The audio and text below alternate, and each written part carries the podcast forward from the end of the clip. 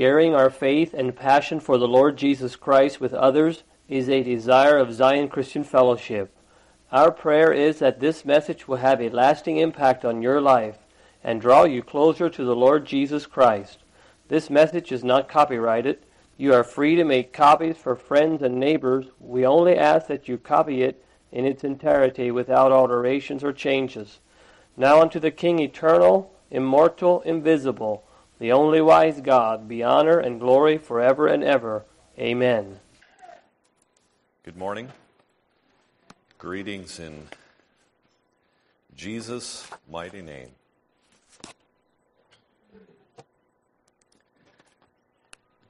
Let's bow for prayer. Lord, as we come this morning in Jesus' name, we thank you that we come in, in a great name and the name above all names. Lord, speak to us. Speak to us as, uh, as your children through your word, and I pray that you would uh, bless this vessel, Lord, that I could be an instrument in your hands for your glory. In Jesus' name we pray. Amen. The uh, distressed call came to the emergency department late in the afternoon.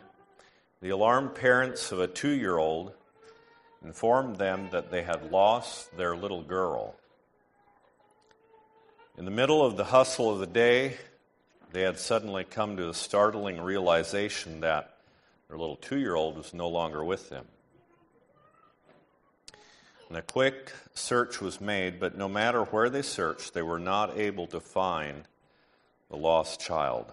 As the emergency and the search crews arrived on the scene, they began to assess the situation. Number one, it seemed apparent that the child had wandered into a large open field with tall grass. Although there was no snow, it was the cooler time of the year where temperatures dropped. The entire search team knew the hours of survival for the little girl were numbered.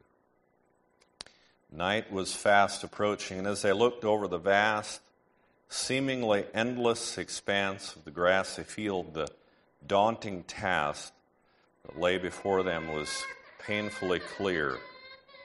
Nevertheless, their zeal was not dimmed, and fueled by their emotions of picturing the small, helpless child clinging to life, the search crews they fanned out across the field to search for the little girl in the race against the clock. Soon, family and friends and neighbors started coming by in scores. Hundreds of people were streaming across the wide expanse, crisscrossing the large field, hoping, against hope, they would stumble across the little girl. Day turned to dusk, dusk to darkness, and with the darkness came the chilling temperatures that seemed to grip the countryside like icy fingers. Hour after hour, the massive team of people stumbled on through the night, pushing themselves to the limit. Emotions ran high. Many times their vision was blurred, and their tears flowed freely. Old, thick skinned farmers broke down and cried as they pictured the little lost girl in their minds, imagining how she must be out there in the field somewhere, crying softly, or perhaps lying down and helplessly succumbing to the elements as temperatures dropped. Morning sun started brightening the eastern sky, and the tired group of searchers they regrouped back at the farm. Although they were half sick and exhausted and chilled. It was nothing compared to the, the, the fear that had gripped their hearts, and they were, realized they were still empty handed. As they looked out over the field, the waving grass just seemed to mock them. Somehow, in spite of a large number of people crisscrossing the open expanse, the little child had still gone unnoticed. I won't try to keep you in suspense too long, but let's turn to Luke chapter 15, and I want to introduce a little bit of the message here that I want to talk about. and in some ways, This uh, story might seem a tad unrelated, but I, hopefully we'll get the pieces together. I was encouraged by a scripture reading, the opening message, and uh, some of the examples there, and uh, we might look over a few of them as well as we go through here. Luke chapter 15, many of us are familiar. Uh, we don't want to assume everyone's familiar, but we might be familiar with the, the parable that Jesus gave of the prodigal son. And not that it's really related to the message, but isn't it interesting who God chose to be a type of the Father, the Heavenly Father? Here was uh, the father, these two sons. Father's track record wasn't very great. He had an egotistical, self centered younger son, and the older one was a self righteous, uh, better than thou individual. Yet God chose this man, this father, as a type of the Heavenly Father.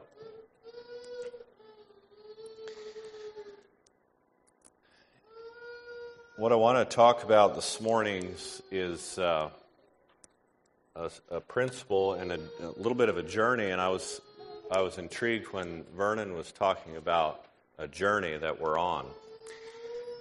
I think we're all, I want to talk a little bit about a journey that all of us are on.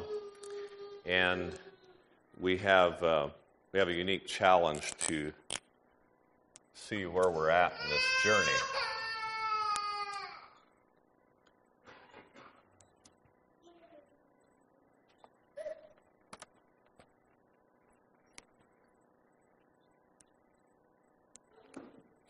Many times in our lives, is there some water?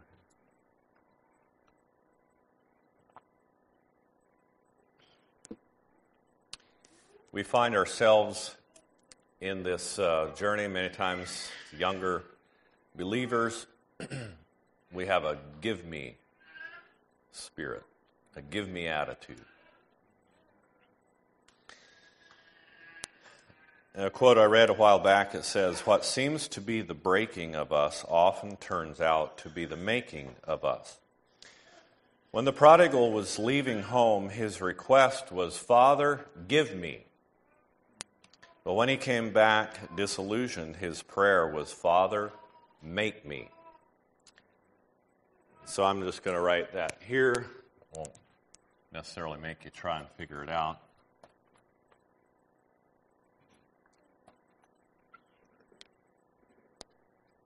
So in this case was the prodigal. And he was on a journey from one side to the other.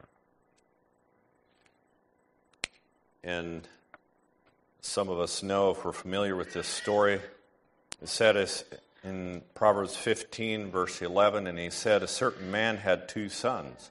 The younger of them said to the father, Father, give me the portion of goods that falleth to me. He divided unto them his living, and not many days after, the younger son gathered all together, took his journey into far country, and there wasted his substance with riotous living. And when he had spent all, there arose a fam- mighty famine in the land, and he began to be in want. You know, as as the prodigal went through his his uh, checklist back when he said, "Father, give me," and he had it all mapped out what he wanted to do. I'm sure this famine and a handful of things that came upon him were not on his checklist. And he went and joined himself to the citizen of that country and went into his fields and fed to feed swine. I doubt that was on his checklist either. Feeding swine. He thought he was going to have a good time and he was going to be out of under his father's thumb.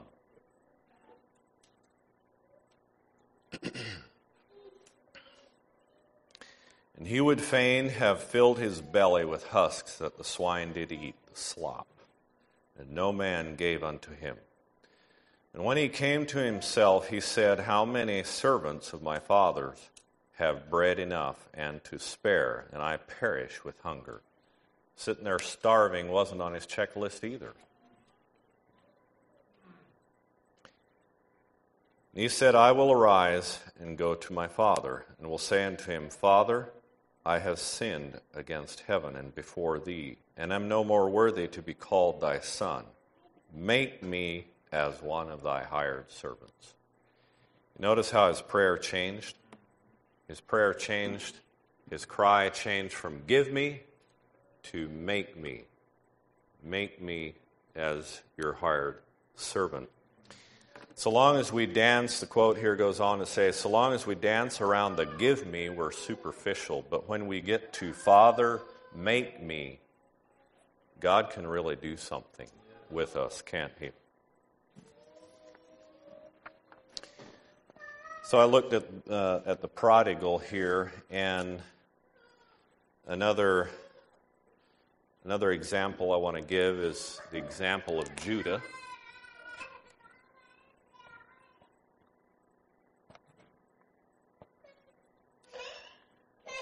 Judah was also an individual that went on this journey from give me to make me. In Genesis 37, I'll try and quickly move through that.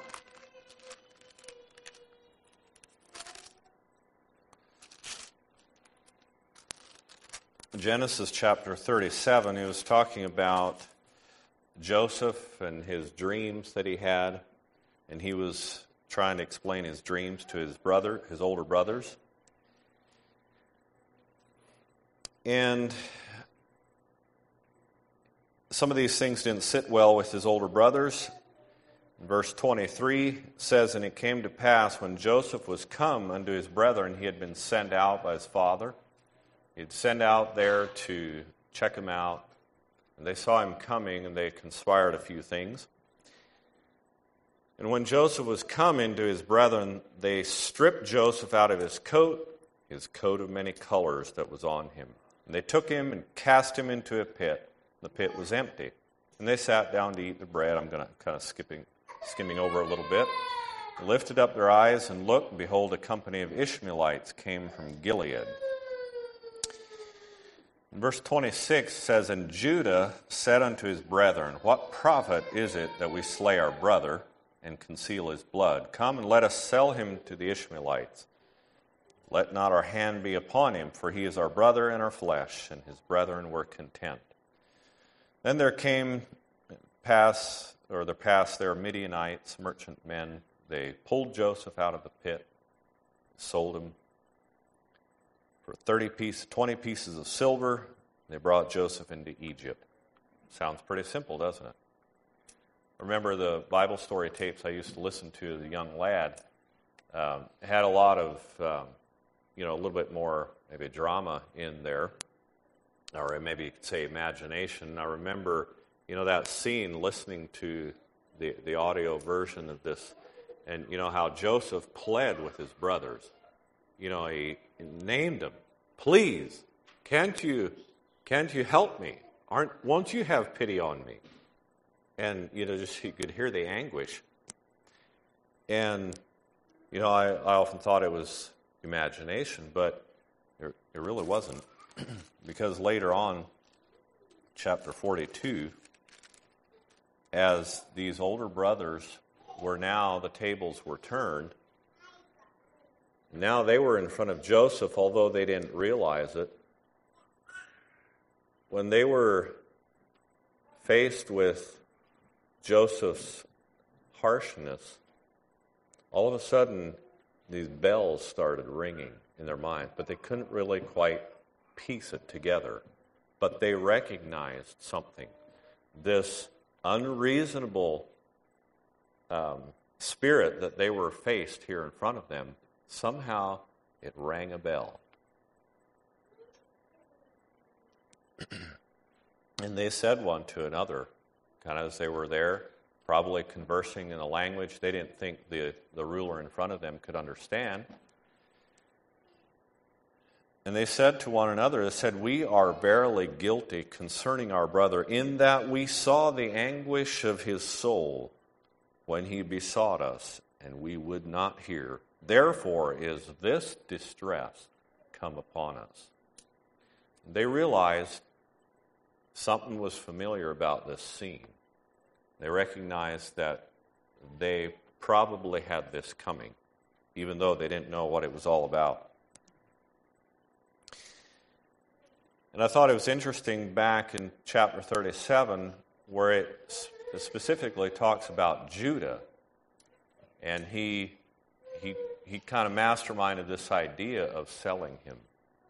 Later, Judah comes up in, you know, in this whole situation where they had gone down to corn, they faced to buy corn, and they faced this unreasonable ruler, and then they were shipped back home. They went home and expended. They had left some one of their brothers back in prison, and they had to go back, but they had to bring their younger brother along, and it was a great distress to Jacob. Is why did you even tell him that we have a younger brother? And they said he straightway forbade us to see his. He asked us. I mean, we, we, we just he drew it out of us. And so Judah, he took surety for his brother Benjamin those of us that are familiar with that. Judah took surety, responsibility. He said, I'll just, it's my life or his. If, if something happens to Benjamin, it's me. You know, I think Judah was going down this journey from give me to make me. And when he got back there, things really, they thought it was bad enough, and things just spiraled downhill pretty quick. They realize now they're faced with leaving their younger brother back in Egypt because he had been apprehended.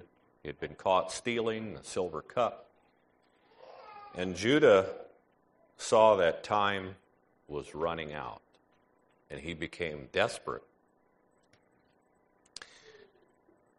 In chapter 44, verse 18, it's Judah came near unto Joseph, and he said, O my Lord, let thy servant, I pray thee, speak a word in my Lord's ears, and let not thine anger burn against thy servant. For thou art even as Pharaoh. And then he went on, he kind of just, you know, it looks like he didn't even worry about this language barrier that he thought was there. Then he just, he knelt down and he was in a completely different posture than he was many years before when he sat there with perhaps his arms folded and refused to show any mercy to his younger brother Joseph. Now his posture was completely changed, a little bit like that of the prodigal son. And it's hard for me to read down this, you know, even without uh, breaking down because with emotion, because of the sheer terror that was gripping this man's heart. And he just, he came to the end of, he came rock bottom. and Anything didn't matter anymore.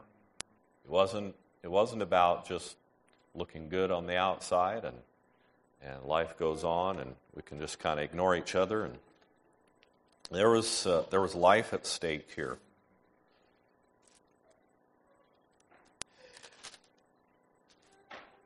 I think we can see very clearly Judah as another example, someone that made this journey from give me to make me.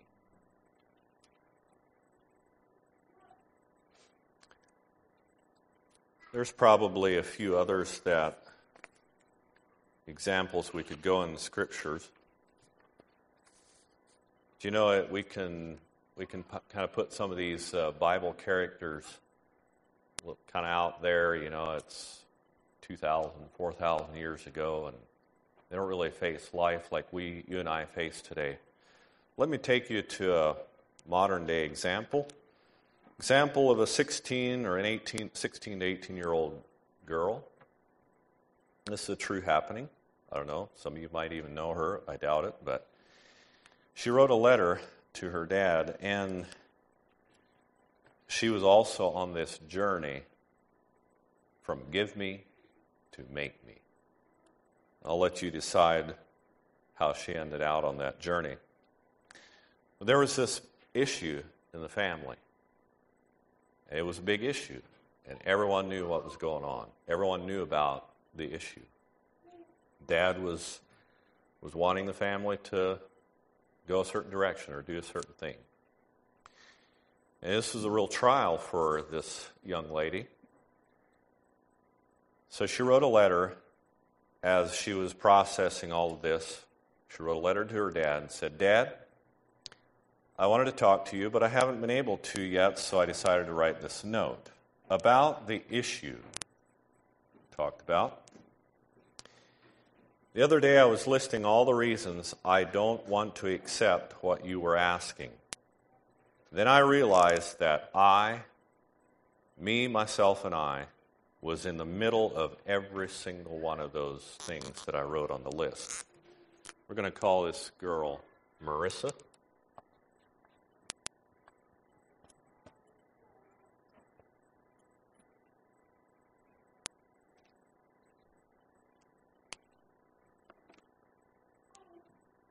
And I also wanted to put a, a box here, and you could probably put these in for the prodigal, for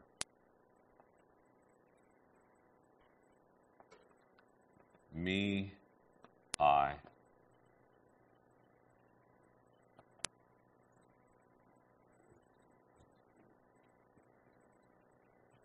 It's all about me, right? That's what that prodigal thought, too.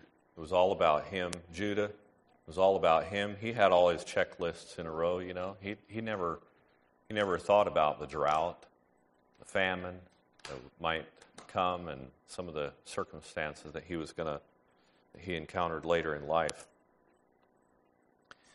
This girl, she suddenly realized, Marissa, she suddenly realized that at front and center of everything on her list was herself and her own desires, focused on herself, her self interest. You know what? Uh, even as as you as you look over this example, she had some legitimate reasons. I'm not reading the entire letter, but she had good reasons for why she didn't want to do what she wanted, what she was being asked. But she realized, then I realized that I was in the middle of every single one of these lists, these reasons on her list. I decided that since God put you as my dad, who am I to stand in the way? God knew you would do whatever was best for us. So if you feel like God is telling us to do this, I want you to know I will accept it as God's plan for my life. I want you to do what God feels what you feel God wants us to do. You are my dad.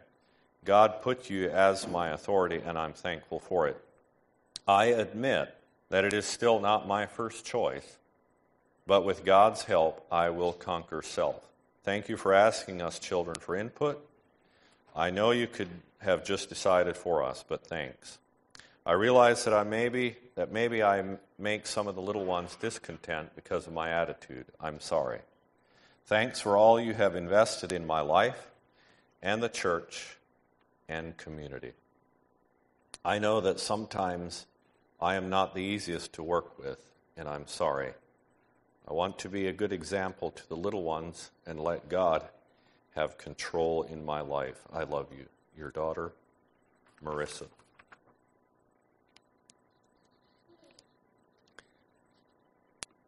Where do you think she came out on this journey from give me to make me?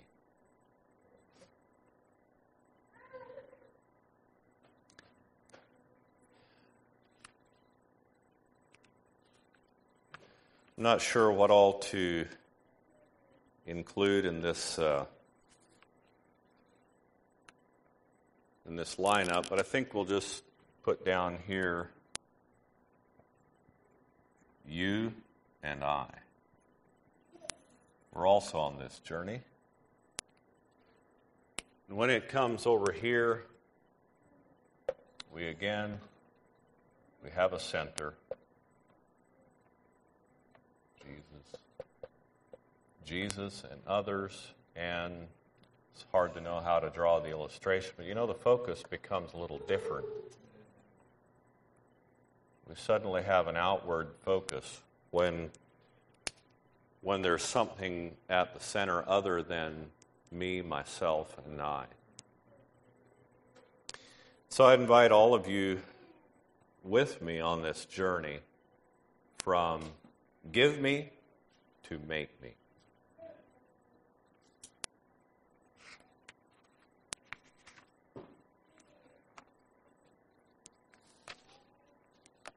It was about 16 years ago I stood behind this pulpit, although it was a different one. and I remember talking about a, a difficult subject. And, and it was, uh, I actually dug through my notes and I found, found some of that. It was good to reminisce. And, and I know a lot of things have happened in this, uh, in the past 16 years. The subject matter that I talked about that day was um, a little bit on the subject of authority and the life of a preacher. And, and I wasn't an ordained minister at the time. And uh, so I, I, thought maybe I had some, you know, ability to maybe talk on this subject. I probably stuck my neck out where I shouldn't have. And that it's a very, I remember it was a very risky subject because when we when we speak about this subject of, of authority, it, it's, it makes it's, it's awkward for a, for a preacher, for a minister to stand in front of a congregation and, you know, say, you need to submit to me.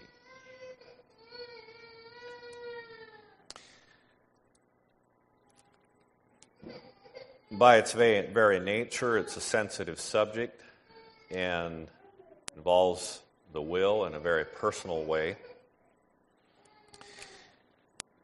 But I, uh, I remember another man years ago, and I actually gave this illustration. I don't know if some of you remember.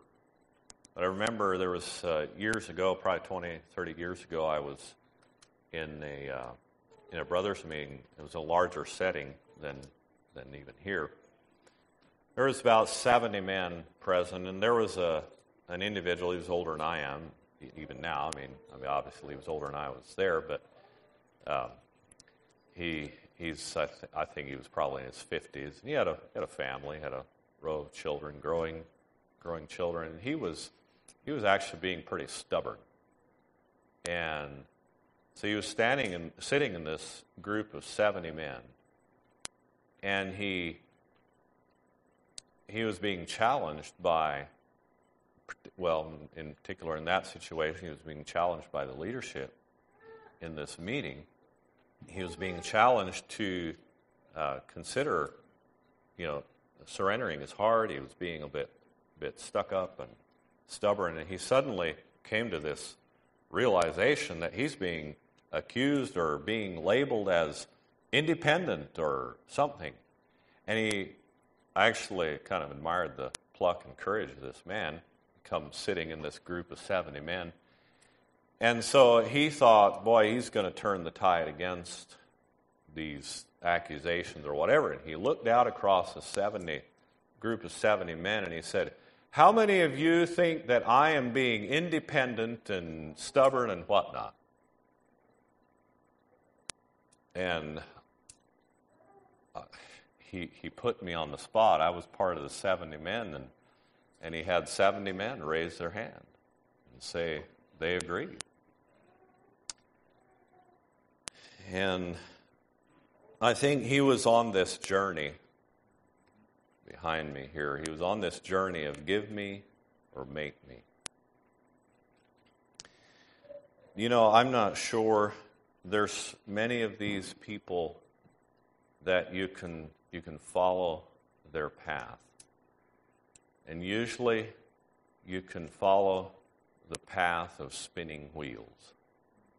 All you have to do is look for the tire marks. Their life is just a life of spinning wheels. If they don't conquer this journey behind me here.